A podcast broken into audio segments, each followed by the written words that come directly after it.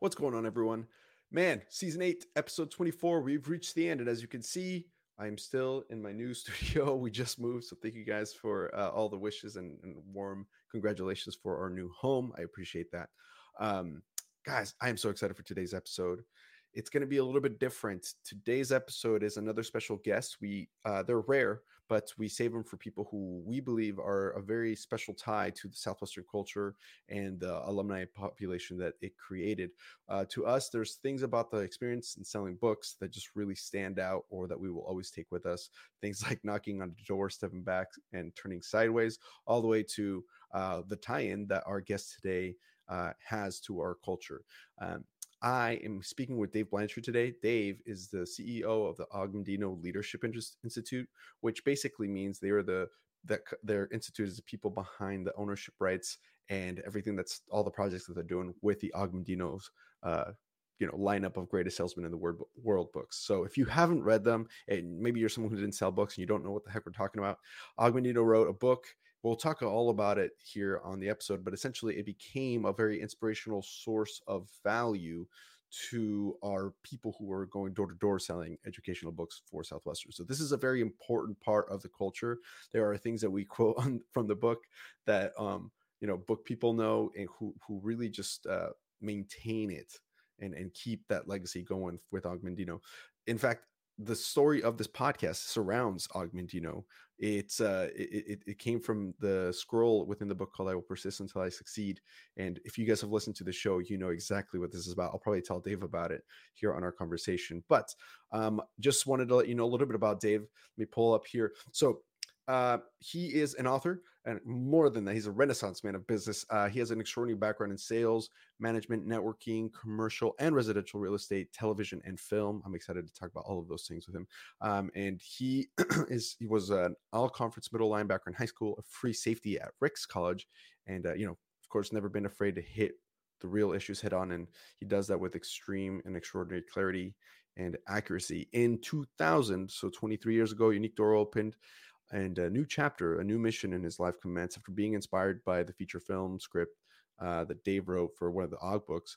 Betty Mandino, um, Og's widow, contacted him and offered him the film rights to the greatest salesman in the world. A few years later, while working through a pretty tra- traumatic dark night, this book, which includes the 10 scrolls, had a profound impact on Dave's life. Um, I'm sure we'll hear about that story in more detail. It for sure was in his. I read his book and it was there was a lot of details in there as well. I'm excited to talk about that. But uh, he was ecstatic by getting those rights, and by the time that Betty and Dave finished their conversation, um, Dave would not only run with the film rights, he would create the company that focused on bringing Og's principles into the 21st century.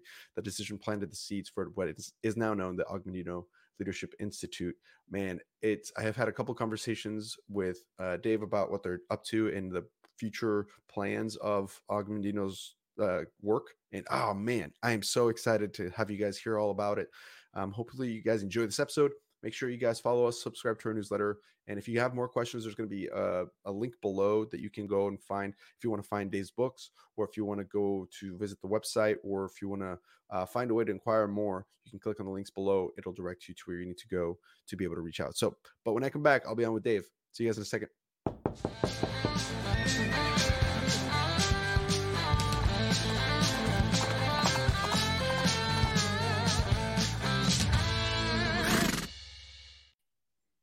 Hello, hello. Great to be with you this morning. oh man, Dave, I'm so excited. When we booked this, I've, I've been looking forward to this for for for a month now. I feel like it's been since last time we talked, and uh, wow, it's it's it's an honor to have you here. So thank you so much for being here. My pleasure. Thank you, Andres. Congratulations oh. on your house. How exciting! Thanks. Oh man, it's a it's a wonderful thing to be a homeowner. Uh, it's scary but it's first time, so I'm sure I'm sure we'll see some of the challenges and some of the rewards. Um, oh, man, let me let me just dig in. Let's dig in like really quick. You like it better at tax time.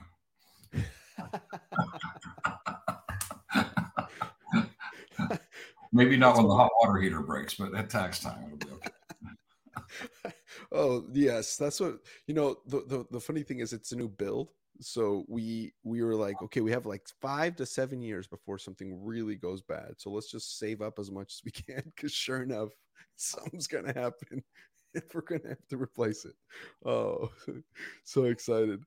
Um, I I want to I want to dig in a little bit. Let's just start, I guess, where we're at right now and how we came across each other and and, and kind of like uh, why we felt that this would be a great idea.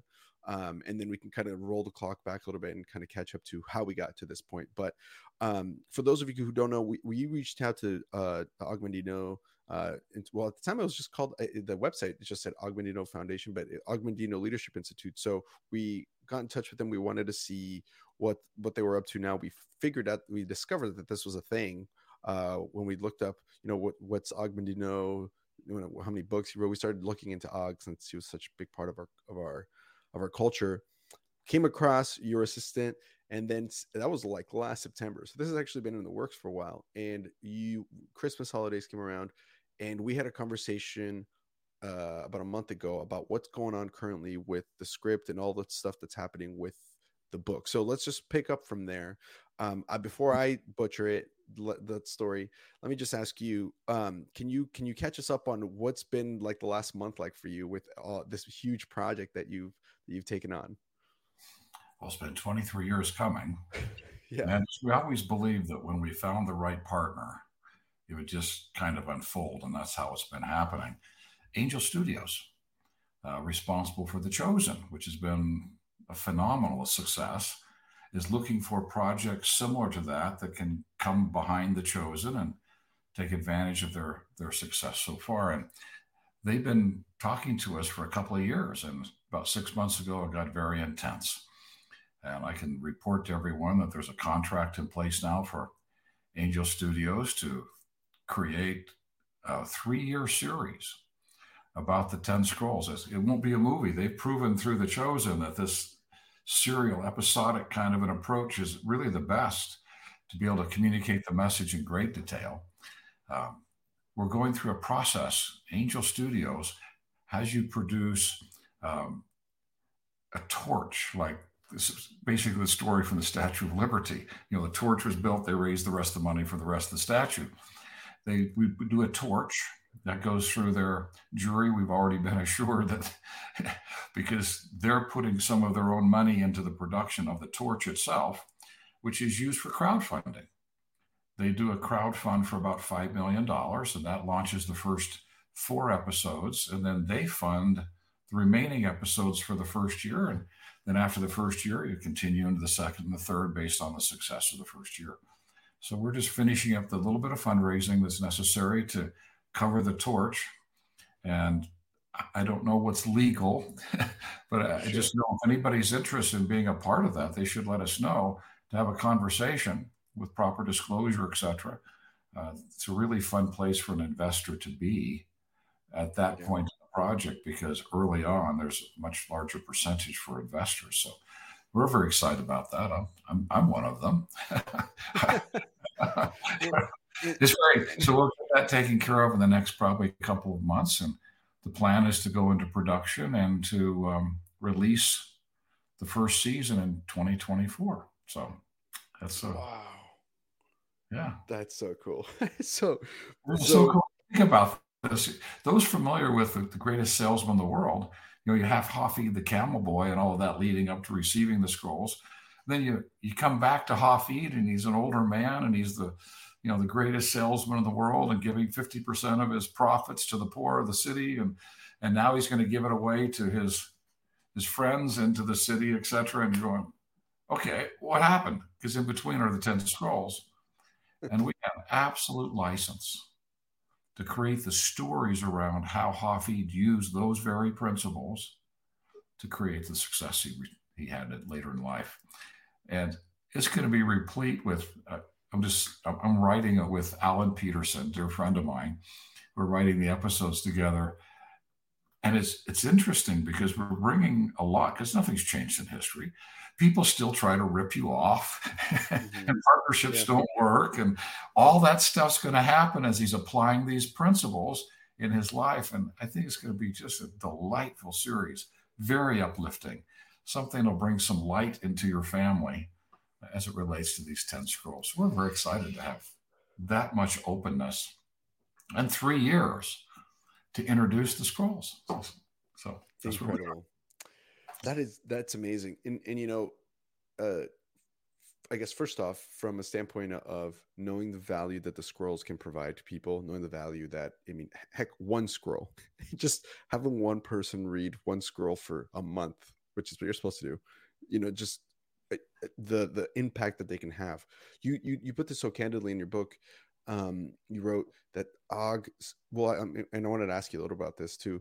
But the. Og wrote the scrolls overnight, or like he just it was like one take, and he just let them let them like he just let them out and it came out and mm. when you, you you said and i, I want i'm going to misquote it but something along the lines of he didn't leave anything out and he didn't oversay anything it was like a perfect almost like a poetic just everything that needed to be said is said and it was amazing yeah you think about this here he is he's got a he's got a book deal with Fell Publishing and it's got a deadline and he's got the beginning written and the end written and he's got to deliver the 10 time tested principles of success. I mean, there's no pressure on a writer, right? He has no idea what to write.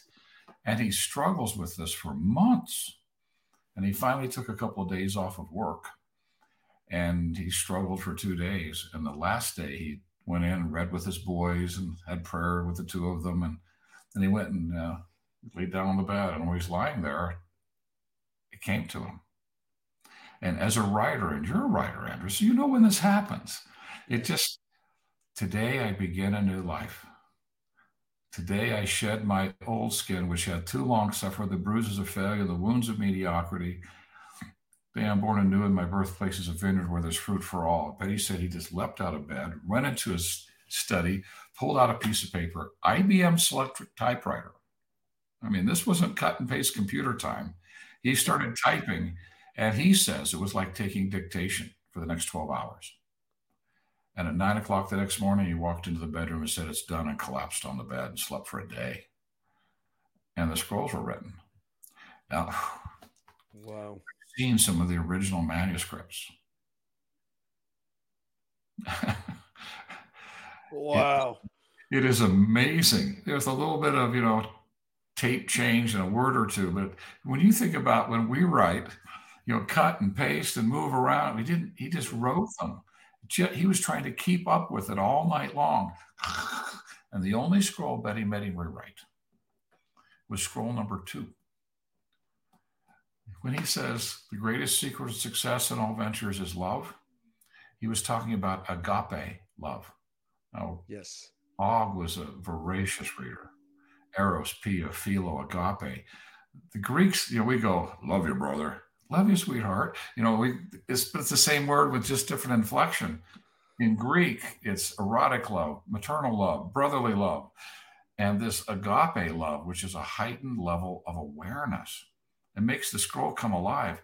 But he had to hmm. simplify it for 1967 when he wrote it, published in 68. He says, Muscle can split a shield and even destroy life. The shield is love. It can it can crack love the love that life that it steals is passion and purpose and mission. But only the unseen power. We can skip past unseen so quickly, but it is unseen power of agape love that will open the heart. And until we master this art, we're no more than a peddler in the marketplace. I just delivered training to 625 people on a sales team for the last four weeks, finished last night. And that was the premise of the sales team this crunch and grind and hunt versus loving. You hunt someone, they feel hunted. You love someone, they feel loved. Actually listening, paying attention, actually caring about someone, something that can't be faked, opens the heart. And I can tell you right now, Andrews, I think you agree with me in the world we live in today, the real secrets to why someone would do something are deep inside the pain inside their own heart. And if we don't get there, we're just a peddler in the marketplace. I mean, that was 1967. It applies so crazy today. But Og rewrote the scroll, scroll two. And the only way scroll two comes alive for you is to actually live the principle. As yep. you're doing them, go, oh, that's what he meant. And how we do this? Only one way look at everything with love and I'll be renewed. You know, I love the rain for it cleanses my soul, but I love the, I mean, the sun because it cleanses my bones. I love the rain because it cleanses my soul. I love the light for it shows me the way. I love the darkness for it shows me the stars. And you think, just just ponder this for a moment with me. The stars. How often does the sunlight of success obscure the stars in our lives? Because mythologically, he's writing a multi-thousand year old document, right? Had been passed on down to, to yeah. Pathros and then to him. The stars mythologically were diamonds. The diamonds in our lives. Just a really quick story. I remember when we were walk, driving away from our house in California, the world had fallen apart economically. It's just awful. And I saw my children and my wife in a 12 passenger van jumping up and down singing a song. I'm pulling out of the driveway in a Ryder truck with tears streaming down my cheeks because we're leaving our dream home. And I thought, wow, I have been pursuing success. And the sun was really bright. Didn't see those stars, didn't see those diamonds. He says, That's what we do. And, it, and then you go, Oh, you mean our life experiences have prepared us uniquely to love? Oh, now it's starting to make sense. But you actually have to live the scrolls. And that one in particular, because that one was cut almost in half in its length. But really, uh, other than that, there's not an edit in the scrolls. They are the way wow. They came out that night. wow. And if you read it all, all 45 minutes, it takes about 45 minutes to get through them. You go, how in the world did that much wisdom come? And you just have to pause and go, hmm, maybe there's a power greater than us in the universe. Just maybe, huh? Just maybe. There's evidence. and he got the download. He got the, he had a hard time promoting the book because he said, I just took dictation. I didn't write this. I just took dictation. That's so, I mean, it's inspiring. And, you know, when you speak of when sometimes you write, you writing and you can tell, and sometimes it's just something else. You're just the, you're just the copper wire and the message is the current, right? And, and wherever it's going, you don't really know, but you just are, your job is to just let that current through as best as you can. Be the best copper wire you can be. Um, can oh. So, uh, just, just really yeah. equanimity. Yes, please. The third book. I, I, write between four and eight when I'm writing a book, because 4 a.m. to 8 a.m. So my time I've got. Uh, it, it, does terrible things on sleep and diet and everything else, but it's 4:30, and I just had this massive download. I had several days like you described, where it's like I wrote in spite of the fact nothing was coming of value. That's how it felt. But you just write. That's what you do. Writers write. And that morning, it's like, move this over here, move that over there, move this over here. Slow down, slow down, slow down. when I got done, I went, Lord, why me? And Andrus, I got to tell you, I wanted him to say, because you're brilliant. and he said, because you'll listen and you'll act courageously on what I say. And I was a little disappointed. Hmm. But the truth is, writers hear. And when they courageously write what they hear, marvelous things can be on a page. 10 scrolls, yeah. for an example. Yeah. Yeah, those 10 scrolls. Okay. What's up, everybody? Uh, we're getting off schedule for a quick second to spotlight a jockey of ours. Cardinal Senior Benefits helps uh, families who have old people in their life and they're going to die. So they help them with final expense insurance, and it's pretty badass. So uh, back to work. Well, I have so many questions. I have so many follow up questions, but so, so so let me let me let me just clarify and kind of recap. So the, the people that made the chosen and just just uh, have are investing in you and Peter. Uh, I, I didn't catch the last name. Where the other person that's writing it with you? The chosen is its own entity into itself. Angel Studios is responsible yeah. for the making and marketing of it but the company behind the the marketing yeah. and the studio of the chosen universal studios is universal studios may do a famous movie it's not the movie behind it it's the right. studio that's behind it that studio right. their next success story So the so the next so it's so so, so the chosen is its own separate show. By the way, I've seen the chosen not entirely. I think I'm through season one with my wife. We're watching it together. Uh, great. So uh, the production quality, the acting, the, the the setting. I mean, it's really really well done. So we're talking big time studio is taking the scrolls and they ask you and a friend to write the the episodes for this series. It'll be a series about what the and I, I don't know actually to be honest with you if people haven't read the full I mean, some people only read the scrolls but mm-hmm. if people haven't read that full book oh it's really great. The whole book is great. But basically it's going to be how this person learns hafid is the, the name of the character learns these scrolls. So this has been 23 years in the making. You said you've been trying to do this from a film production mm-hmm. standpoint. And i wanted to ask you a little bit about that. Um, just go back a little bit in time here. And how mm-hmm. do what does it take to like go from from okay we have these squirrels we have this right to these squirrels to we're gonna make it into a script. The adapting it and and and and and just making sure everything's in the right place. What's that process looks like look like? It's much like writing a book and you know what that feels like. Yeah. You're really giving birth to something because you're taking a book and you want to be true to the story to all the correct elements without deviating. And you also have to make it interesting for an audience. Um, I had written the feature film script because uh, I wanted to make a movie.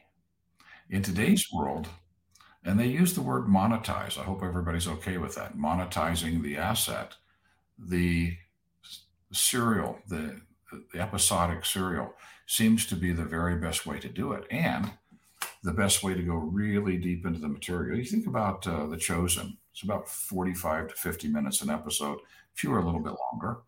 Um, in three years, you'd be watching a 30 hour movie. You can't do that in a movie. You might have two hours, hour and a half to two and a half hours max.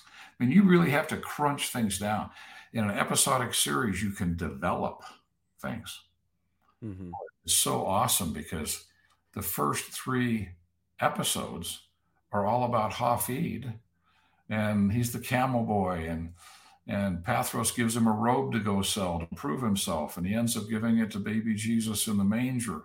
Yeah. He comes back feeling like a failure, but that was the sign Pathros was looking for to give him the the ten scrolls. He sends him uh, off with the ten scrolls. He goes to the city and and he has quite an experience and then the book leaves us, and now we're into original material related to the scrolls.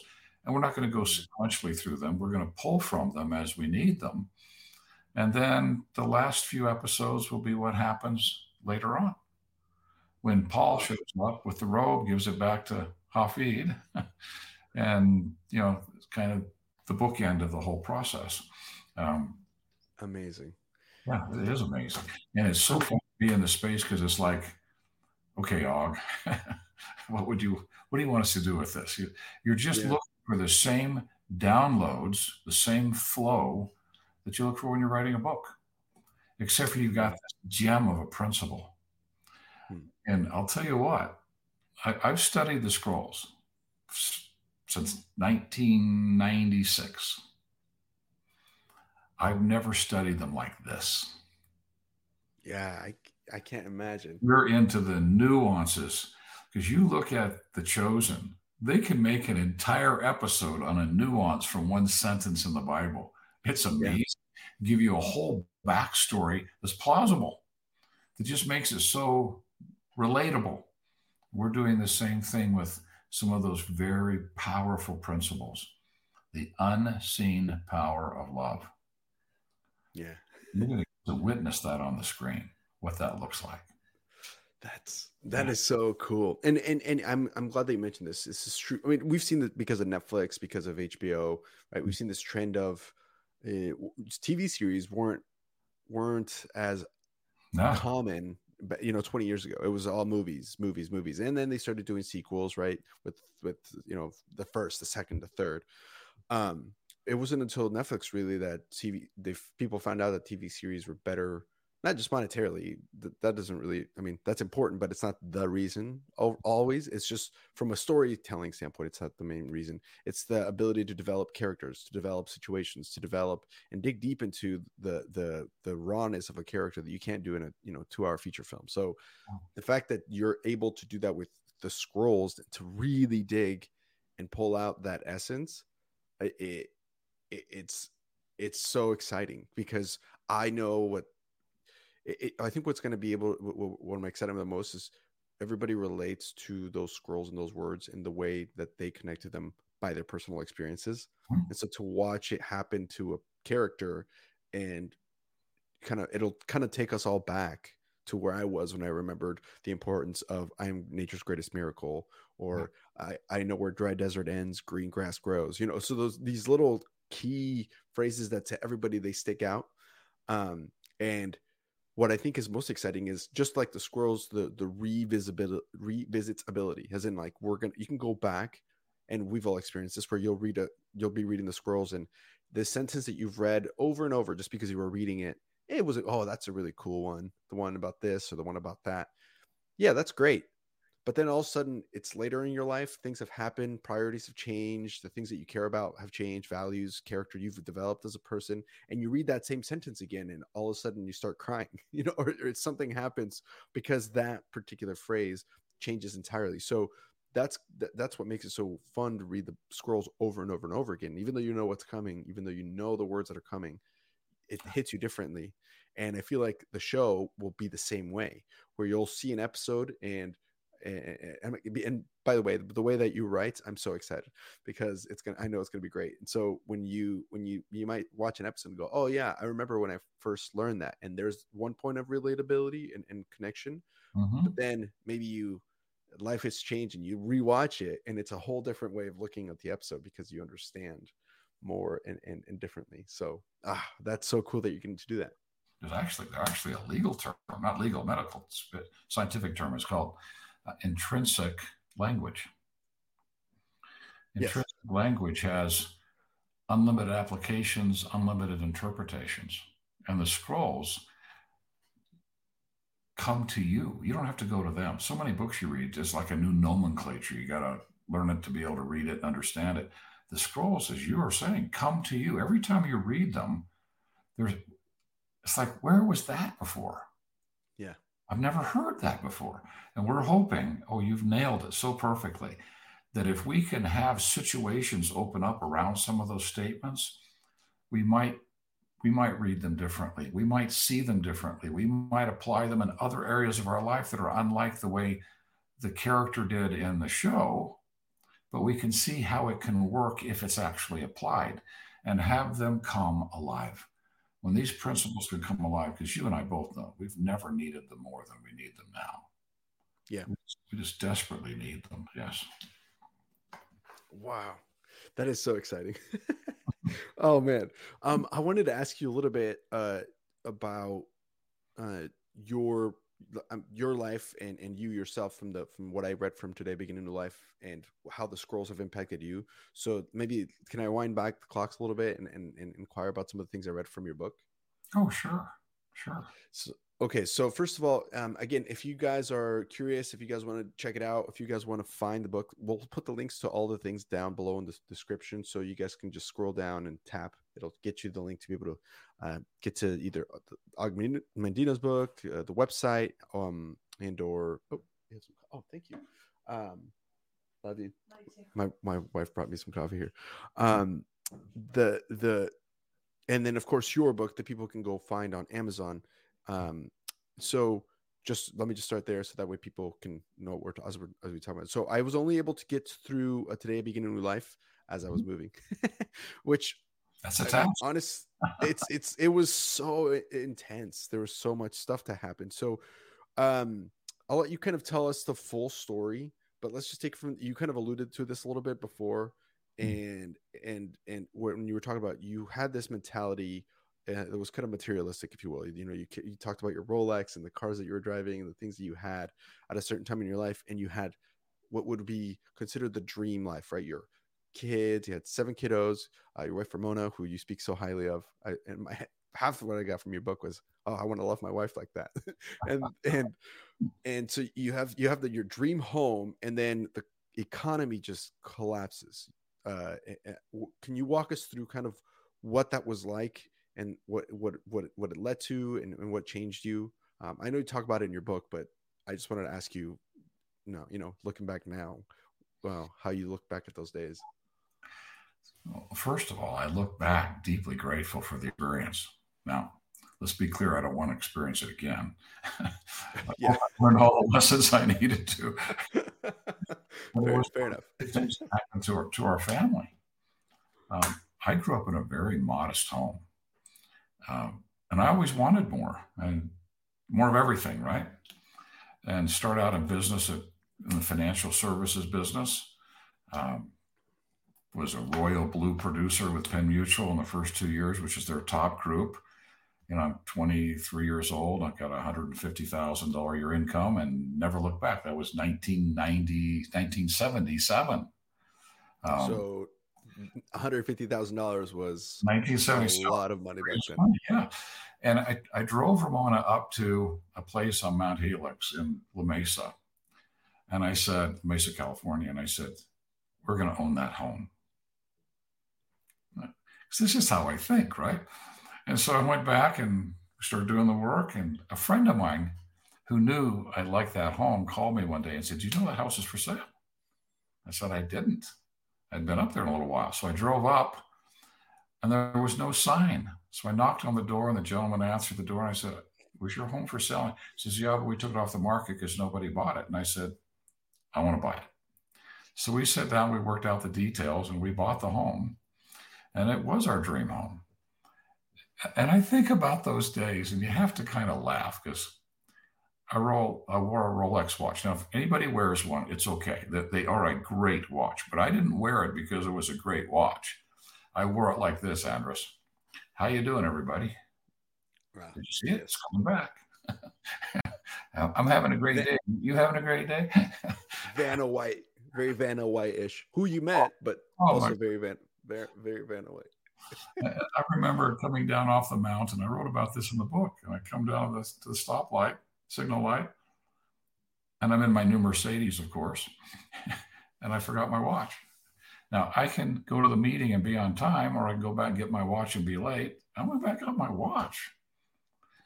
Now, climbing out of the house, you know, you got this gigantic double doors, mahogany doors, and a porte cochere, and car pulls up and it's a Ford. They're picking me up to go to a meeting. I'm thinking, how are people going to know I, I have a Mercedes and I have a Ferrari? wow. it's like, it, it's out of control. What I was trying to do is fill my empty soul with things. And we just went through a season of that in our own country, didn't we? yes. Had apartment units, 500 doors. I mean, it was I and I controlled every facet from property development to the construction company I owned, the management company, the real estate company, everything. So it was really a wonderful business. And then the 1986 tax reform passed, which started taking out some of the value in depreciation, accelerated depreciation, et cetera, started putting a bite in the tax benefits of owning real estate. It's a key piece because you never know when it's going to happen. Like the recession that started last June. Yes, the recession that started last June. Yeah. the teeth started biting into this, and by 1989, the world was coming to an end. We were building our last apartment building. 5.5 million, sold it for 5.4 million. Uh, two or three years later, the second trustee we carried back for a million dollars uh, was defaulted on because the property had dropped below the value of the first trustee because apartments are driven by vacancy.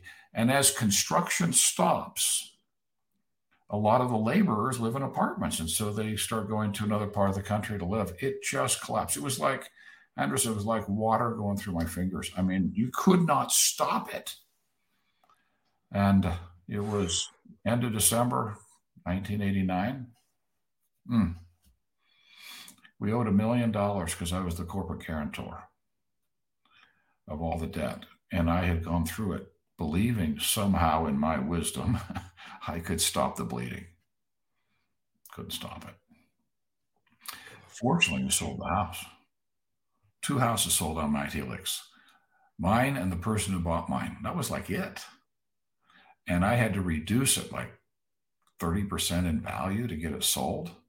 And then I gave the equity that was left to the creditors. Yeah, and so you could pay off the debt. We, you know, we came up here to Utah because we'd been producing films on the side. I mean, it wasn't all just about stuff. I produced a film called Reach Out on Teenage Drinking and Driving that was in 40,000 schools. Uh, Can't You See Me, an acquaintance rape that was in a lot of colleges.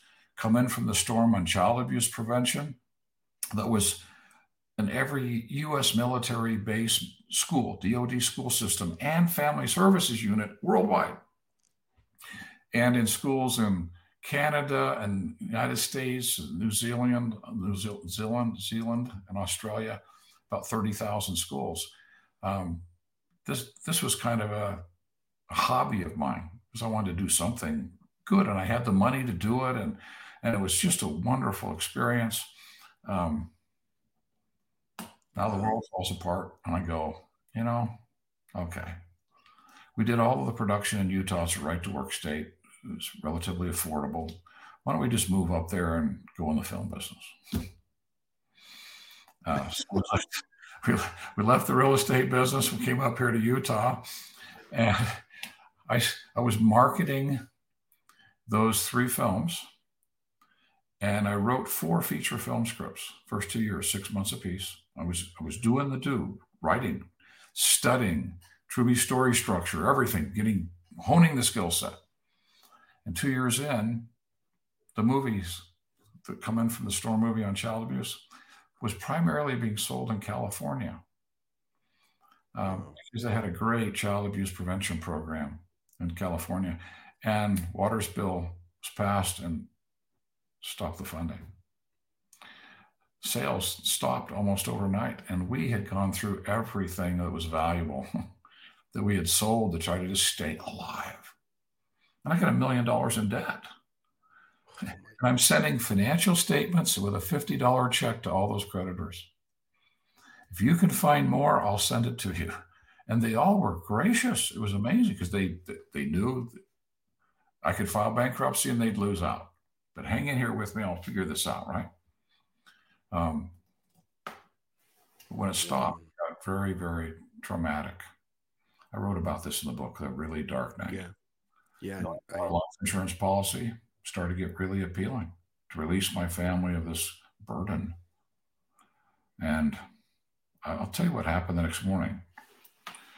That night, uh, I had a, a memory of Ramona running the St. George Marathon.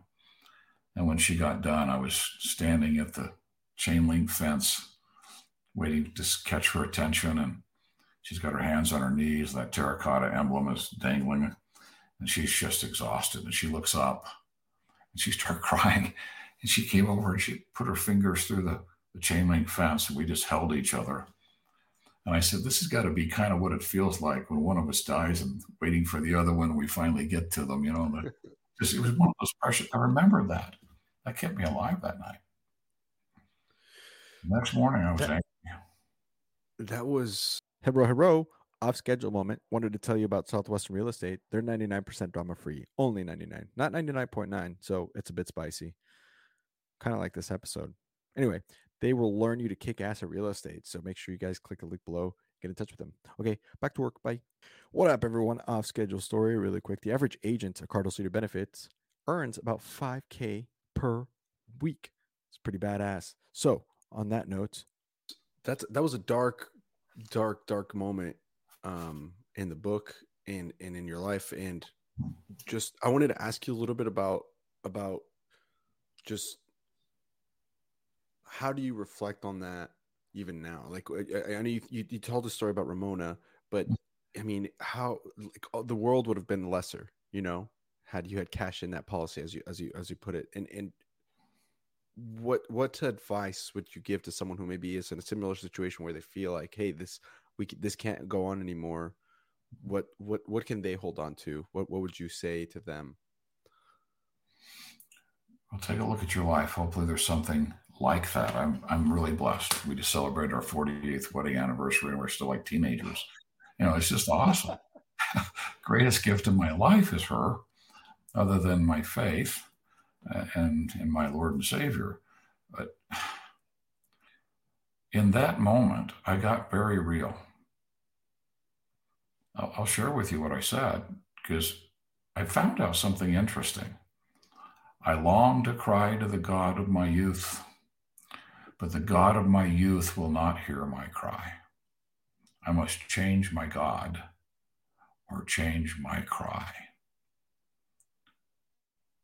You can guess which one needed to change. Mm-hmm.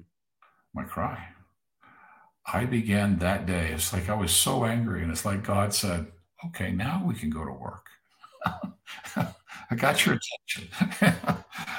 and, Finally. and to learn the principles of actually creating something. How does it work? That's all built into our practicum now so that we can help people understand getting their habits in alignment. Then how do you actually create something? Boy, that lesson was thorough. it was like seven more years of going through those processes to learn those principles. But at the end, that learning process, as thorough as it was, and God has a way of doing things really thoroughly. What a great gift. The lives I've been able to bless by sharing those principles and the joy that comes from watching them apply them and create. It's just amazing. Those hmm. dark nights, for anybody who's watching, well, I'll just put it this way. I had a dream about oh, almost two years now there was a man standing on a cliff ready to ready to jump. Dark black jacket, trench coat, dark hair.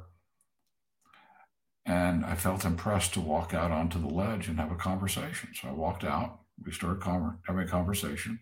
He turned and we walked away. I woke up. I said, What was that? Really strong impression. Like when you're writing, you get that flow. I had a little flow for a moment. it was the time is not far off when tens of thousands of people will be tested beyond their ability to withstand. And I said, Lord, you promised you wouldn't do that. I said, in righteousness, the world's just not righteous. It's okay. And then he said something that was so profound. The only people who will have the credibility to walk out on that ledge is somebody who has stood there themselves. Mm. So if there's anybody watching this who feels like they're standing there themselves, you're being thoroughly prepared. You might ask instead of why me, what am I being prepared for? Because sometimes God loves us enough to test us to the edge because then you've got credibility to walk out there and help somebody else walk away. So if you're there, take courage. You're in a really precious place to learn amazing lessons if you'll surrender to and submit to the lesson. That's what I would say to someone who feels like they're there. Yeah. yeah. What a great moment. Great moment. Retrospectively, generally. It's not always yeah. in the moment. Retrospectively. No be a day that when you're serving, so you're listening to someone, and a question comes to your heart that nobody's thought to ask, or you hear something nobody else has heard because of that moment you went through, and you ask that question, and that person just, finally, somebody understands where I am. And you feel their walls come down and their energy and cooperation flood out. And you feel that fill your soul. And the very strings of your heart are, are plucked, and you go, wow. Grateful for that moment to be in this moment with another human being. And then it's repeated over and over and over and over again. Yeah, if you're there in that dark space, whew, step back. What can I learn? Because I want to be prepared. I don't want to do this twice. I just want to be prepared. Yeah. Wow, that was Thank you for sharing that. Thank you for sharing that. That's a that's a tough that's a tough moment, but like you said, the people who've been there are the ones that can help the most pull out. I, you know, um, I always said because my faith came to me after my summer knocking on doors, selling books door to door, mm-hmm. and it, that's when it appeared to me. And, and in my in my head, I always just thought like, God always puts you in a situation that's so intense that the only way out is a miracle or th- through His grace. Mm-hmm. So that's why it's so intense. So that way, when you survive it and you come out on the other side and you can look back, you go, "Oh, I see. I couldn't have done that. The mm-hmm. world couldn't have done that. There's only one real tangible way whether you choose to believe that or not that's you know uh, i'm not here to preach or on people who might be listening and but but for me that's how i chose to look at it. And it's your choice.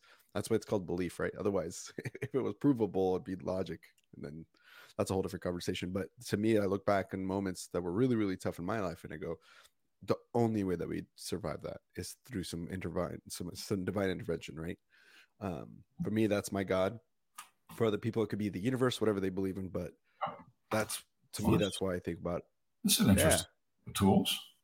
You know you got phil stutz and barry michels are both atheists. And when they're teaching these principles to their patients and helping them get into action they talk about something miraculous that happens that unseen power we talked about earlier. Yeah. and, and the only way they could describe it is you're in alignment with a force that orders the planets yeah. kind of a practical way of saying God. You know, okay. God, yeah. you want to find a higher power, live in this kind of a space, getting inspiration, download, serving, listening. There, there's a partnership with something. I found it's not offended. God is not offended if you give him a different name. Yeah. But embracing that, bringing that to your life, being a partner in life with the power that created the universe. I mean, that's kind of a cool deal. Yeah, it's it's it's a lot of power in that. There's a lot of power in in, in, in accepting that as well. Hmm. Um, wow. Uh, thank you for sharing all of that. That was that was really inspir- inspirational. I know that's your favorite word. It was really inspiring. Uh, and and thank you for inspiring. Um, uh, I I wanted to also follow up and ask you a little bit about your life after. So obviously we know things changed. You start uh, getting some success in film and, and different things.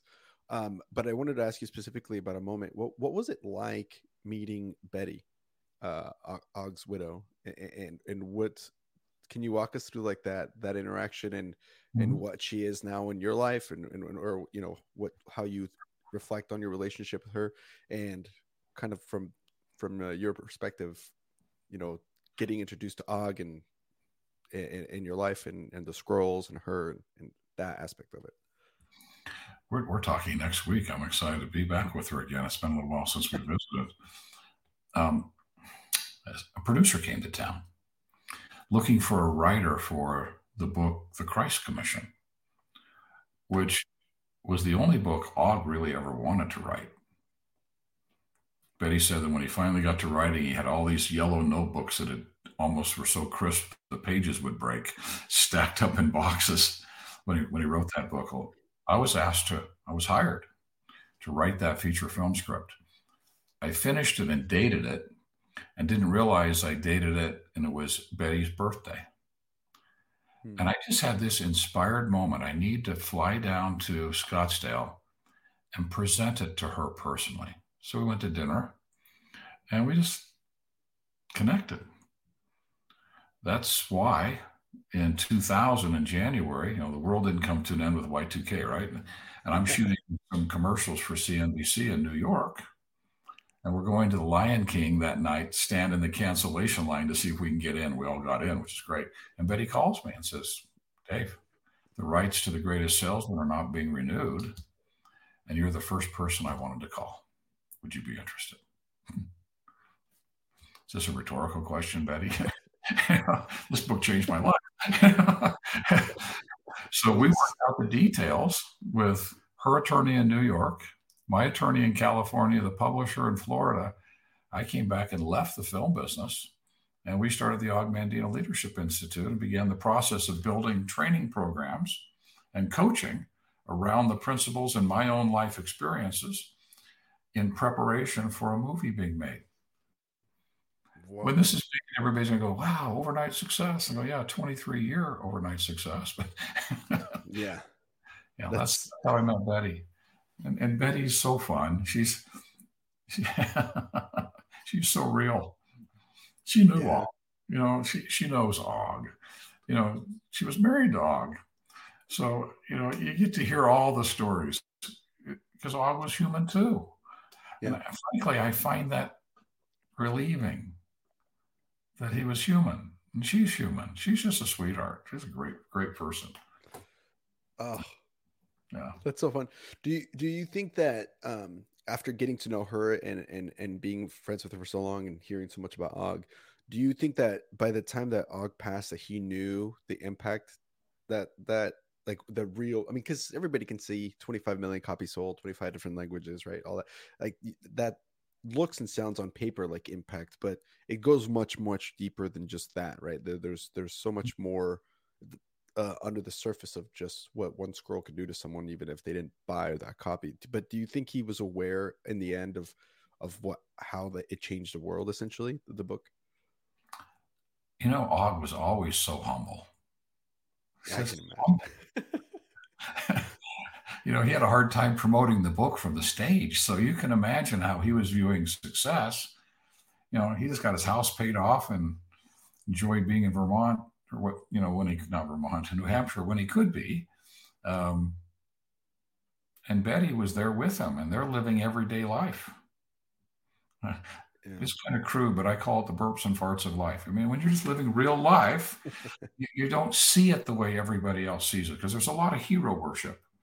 When you got multi-million dollar selling books and you're in demand as a speaker, and he only spoke like twice a month, it was twenty-five thousand dollars each back then, because that's he just wanted to have boundaries in his life. He wanted to continue writing and being with his family, etc um, and you're living all of the real life, it's, it's hard to step back and really see it.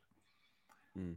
I, I think when he passed, which was very untimely, by the way, very untimely um, from an accident, um, I think it's after that you could start to see, oh my goodness, this is one of the most beloved authors of all time. Yeah. 50, 60 million dollars in books, 25 million and just the greatest salesman huge impact. And Og was so humble. He got letters all the time from people. I don't know if anybody's ever shared this, but he replied to every single letter on his IBM Selectric typewriter. He hand typed a letter back to every single person who ever sent him a letter. I've seen some of those letters. I mean, he just lived in that space. What I would say is he never drank the Kool Aid. Hmm. Isn't that a fun way to live? He didn't have a guru bone in his body. He never drank his own Kool Aid. That would be a great prescription to give to the world today, where everybody wants to be an influencer. They all want to be a guru. They all want to be well known. Uh, how about if we just love and change lives and leave everybody better than we found them? And the cream rises to the top, not because we're forcing it with social media statistics. It just does because it's supposed to be there. That was Og. Hmm. Wow. And that's heavy. Wow, that's so cool. I, I thank you for for sharing that because there's so much you, we've we've talked about this already uh, in passing on this episode, but just the if you could just have everyone just read the books, the scrolls, even just the scrolls, just once. You know, I, I, I have a friend who I showed the scrolls to, and now she reads them every day. Like it's just a it's just a thing that's part of her daily routine. I mean, there's people who you you just say, hey, just read this part, or I'll often uh, we'll I'll be talking to some to my wife about something, and we'll go, hold on, I, he said it better. I'm essentially trying to say, like, you know, I will value my I would I would uh, multiply my value a hundredfold. Or uh, we're talking about something of the scrolls, and I go actually the, this is the quote. This it's better said in these words. So the impact that that he's continuing to have by that overnight haul of 12 hours of writing and that enlightened mm-hmm. you know typing it's it's continuing to change the world and, and it's and you i I'm excited that the legacy is in your hands. The legacy of what the book can do, and, and the the next level of impact that it can have is is uh, being led by you. Because knowing your struggle and knowing your life, uh, from what I got to know in your book, and from what Og's principles are and how interlaced and interwoven they are, it's I'm excited for the future of that legacy. So, thank you for doing what you're doing. Uh, I it's amazing. I one uh, one one more thing I wanted to ask you about, and and we could keep chatting as as as a this has been a great, wonderful conversation too. But about that Mahomes jersey, right behind you. I I couldn't I couldn't not ask. I mean, it's just so prominently sitting there, and it's so uh current, you know, and and, and uh, relevant right now because the Chiefs just won again, and uh, I was cheered for them because of you because we had talked before the Super Bowl. I'm like, oh, I'm going, I'm going for the for the Chiefs this time. So can you tell me the story behind that jersey? Happy to. Uh, June Jones, who was the coach at SMU in Dallas, asked me to come and speak to the team, and uh, every year he does a special event where he brings inner city school children to the stadium for a day of truth and principle. And even though it's got a little bit of a religious tone to it, the city still pays for the busing of all those children because it, the impact since he started doing that and the number of kids to graduate, the, the drop in crime, etc. I mean, you've got hundreds and hundreds of sixth graders from an inner city school, and I was there on that Saturday. Not an incident, not an incident. When I got there that morning, because I came a few days earlier, I was to speak on Monday, Leigh Steinberg was there. Now, I'd had a chance to visit with Leigh three months earlier, and we did a habit finder assessment, which we'll want to probably talk about for a minute later. But yeah. he had done it uh, three months later, and I got to meet him. And, and there he is. I said, Leigh, what are you doing here? And he says, Well, I'm June Jones's agent. I went, Oh, that's awesome. So we spent the day serving together. And then we went to June's house that night for a party. And we got there about an hour before everybody else showed up. And Leigh and June and I are sitting out on the, the back deck by the swimming pool just talking.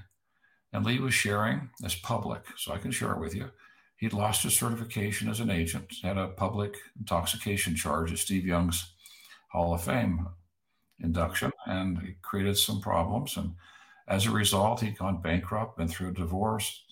He just finished his detox and and sobriety and was in a halfway house and in the book the number one agent was getting ready to come out all this was happening and I get this phone call that I didn't take initially. Then I realized I needed to. I so excused myself.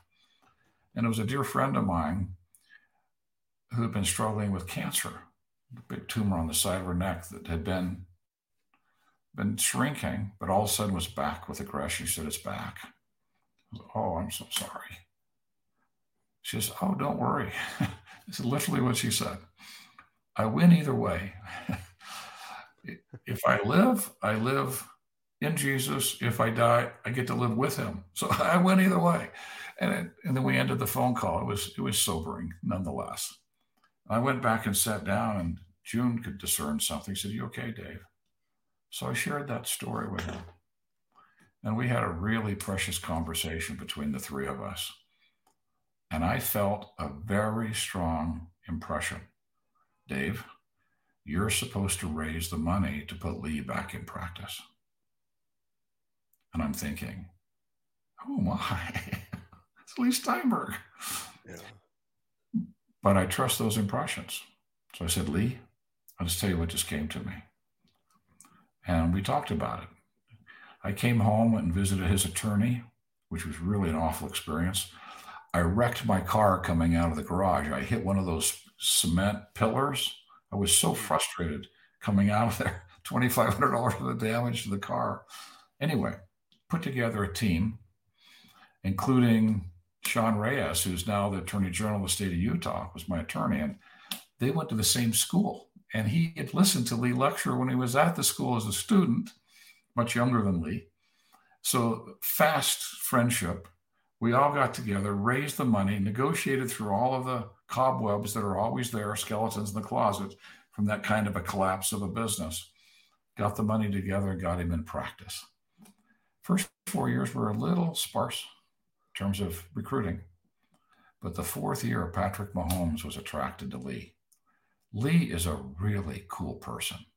180 IQ, which doesn't doesn't you don't repeat anything with Leigh. You, you don't need to, um, but absolutely wants his athletes giving back to their high school, their college, to their community.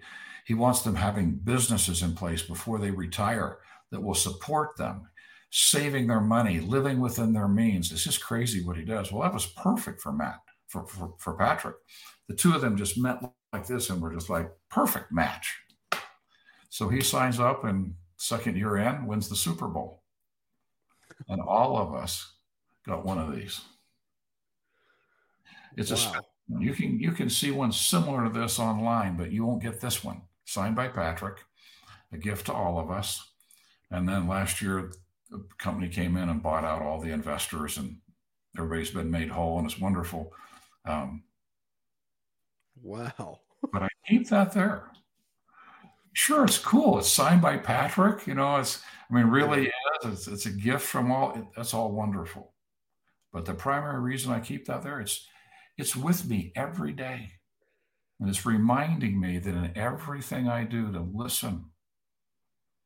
And when you get an inspired idea, to act on it as if it's an urgent assignment. Because the things that have happened in my life from following that one inspiration, unbelievable. Don't want to miss them. Nobody wants to miss these. And people are getting them all the time. And they're talking themselves out of it because they've got unhealthy habits of thinking that say, Who are you? you can't do that. Mm. Get it? We talk ourselves out of it. We get our talk ourselves out of it.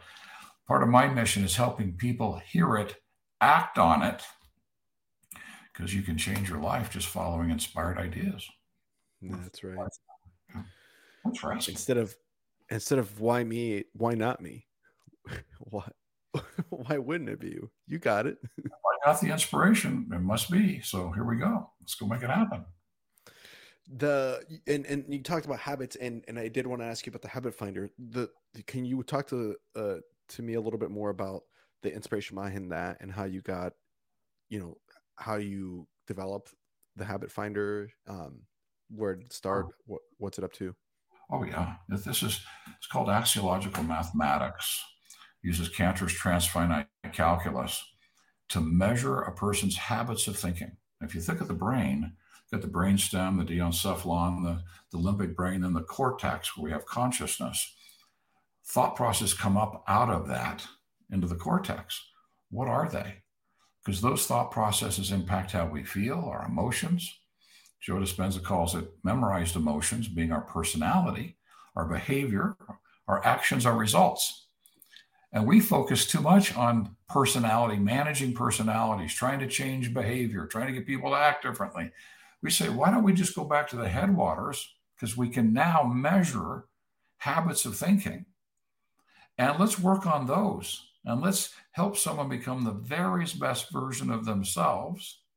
And then let's manage that. I went looking for this because as I was studying Og's principles, and the book's all about habits, right? It's about having good habits. Mm-hmm. And I'll become their slaves, right? Yep. Bad habits are the unlocked door to failure. It's all about habits. And what habits do we have that are supporting or sabotaging our behavior, our actions, even our personality. We're not locked into anything. And neuroscience is now supporting this completely. That even epigenetics, Andres, which is really a cool concept, that means traits passed down through our DNA can be changed. We become conscious. We would normally choose this, instead, we choose that and we choose it and choose it and choose it, and we create a new neural pathway in our brain, and the brain synaptically prunes off the bad habit. We have a new habit of thinking. We have the capacity to do that as a human being. It takes some work. You got to get really in the trenches with this to make it happen. But I choose to work at that level because og's principles are at that level. What up, ponies? I've scheduled story really quick. Uh, I wanted to shout out Quintin Roberts' episode number 140. In it, he talks about how he built such a fantastic culture at the company Cardinal Senior Benefits. If you want more information on that, click the link below or go check out that episode. Back to work. Knock, knock. Last off schedule story. Guys, I want to tell you about my good friend Alex Black. I used to work over at Enlight Energy, and it was a pleasure working with him and that entire company. Um, definitely would recommend you guys check out what that opportunity is. It was a great way to make money, and it was one of the most uh, rewarding experiences I had to help people take ownership of their power. It's pretty cool. So, on that note, let's finish up this episode.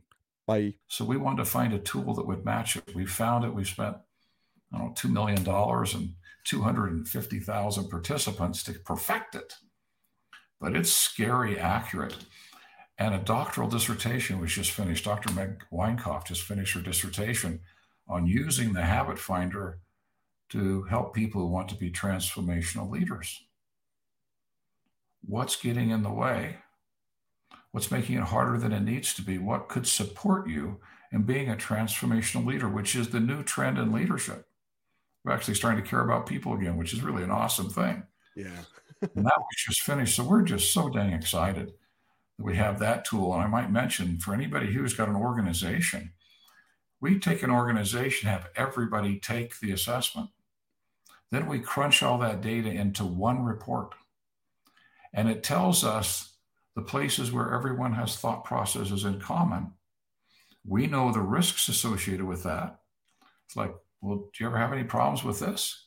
Yeah, how do you know that? Well, 97% of people think yeah. like this. And then we're able to create some really short, brief, high return training for an organization to target into the pieces. Our today's economics, we can't spend we can't spend money on the latest flavor train. We need to get to the real issues. So anybody that wants to really get to the thought process that drive everything else, we can get there. And we've got the principles to, to shift them. It's awesome. It's exciting place to live. It, we're all slave to our habits, good or bad. That's just that's. I'm just glad that that's habits is such a, and especially because it's been a buzzword. Mm, I think lately, atomic habits and habit habit, but but this is something that you has been developed by you for years. Like you've been, you were ahead of this curve with Og. You know, Og. The, the the first what is it? Two pages of the scrolls start with habits. Today I begin a new life, shed my own skin, and eventually he talks about you know if it's a, since it's a good habit, then I'm its slave, right? And when it becomes a pleasure to perform, so on and so forth. All that, it, it, that that's the, the foundation, base foundation. I mean, if you don't have that, stop reading the others. I mean, don't stop reading the other scrolls, but that's like the biggest thing to notice is all this stuff is fun and all these new programs and these new commitments and the new year trends and all this stuff. Yeah, that's all fine and dandy. And I started a gym membership and all that stuff. But if the habits, especially the bad habits that you have, aren't cleared, aren't, you know, shifted, changed, replaced, it, you're it's a it's an uphill battle the whole time versus wow. getting up to the plateau and cruise control of habits. Yeah. And, and if we don't start here, nothing changes. It's like self improvement is change my circumstances. Well, you want to change your circumstances, you have to change yourself. Yeah. What I just described is self improvement. I choose to think differently and I keep doing it till I create a new habit. That's self improvement. Seminars, trainings, books, all they do is help prepare us to raise our awareness so we make different decisions. If we're not focused here, nothing's going to change. Yeah. And I think we're finally getting to that point as a society. We're so excited The people are going, I get it. I've tried everything else. it didn't work. Okay, then let's do let's work on the thing that matters most. Knowing that you are not broken. These habits are not you evidenced by the fact you, the observer, metacognitive you, can choose differently. Let's take the one thing that separates us from all other living creatures the ability to reflect on our own thinking. Let's actually apply that, reflect on it, and shift it. Or if it's a healthy one, magnify it. Yeah. Why not? Enhance it. Yeah. Wow. That is amazing. I love that. I love that. Um, if if I think I think the, the, the last bit of conversation I wanted to have with you is is just how can we work together? How can the Pony Tales podcast work with you guys and and and help uh, the projects that you have going on, particularly the the show that's going on? What can we do to help if people are listening and going, all right, how do I get involved? How can I do this? What uh, what can people do to find you? How can they? What, what are some tangible ways, whether that be monetarily or otherwise, that mm-hmm. people can do to support and, and, and really help out um, going forward? Things. Um, keep listening to this podcast. Thanks. I fell in love with you immediately. You've dedicated your life to the very thing I've dedicated my life to. It's important that we continue to get this message out to people that it doesn't die. Doc, uh, Og Mandino passed away in 1996. It's been a while. And that we need to keep this front of mind just to keep people in this process. We get lost very easily in this crazy world we live in. So that's one. Two, you and I have talked about maybe doing something even more pointed. So I love your energy. And we'll explore that more privately and offline to explore what can be done to drive this even a little bit more. We'd love the support of your community as this series comes out. Hmm. To make sure you watch it and pass it on to your friends. And because I think the visual is going to help people, as you said earlier, get more attracted to the written word. It's going to come alive for them. They're going to say, oh, oh my goodness, that's how I want to live. That's how I want to make my decisions. That just feels so right. So to support in that piece is critical. If there's anybody here that wants to be a part of this first group that does the torch, um, I'm going to run the risk of giving you my email address, dave at ogmandino.com. Send me a private message and say, I'd love to visit with your folks on this. Share with me a little bit your history with the with the scrolls and what they mean to you.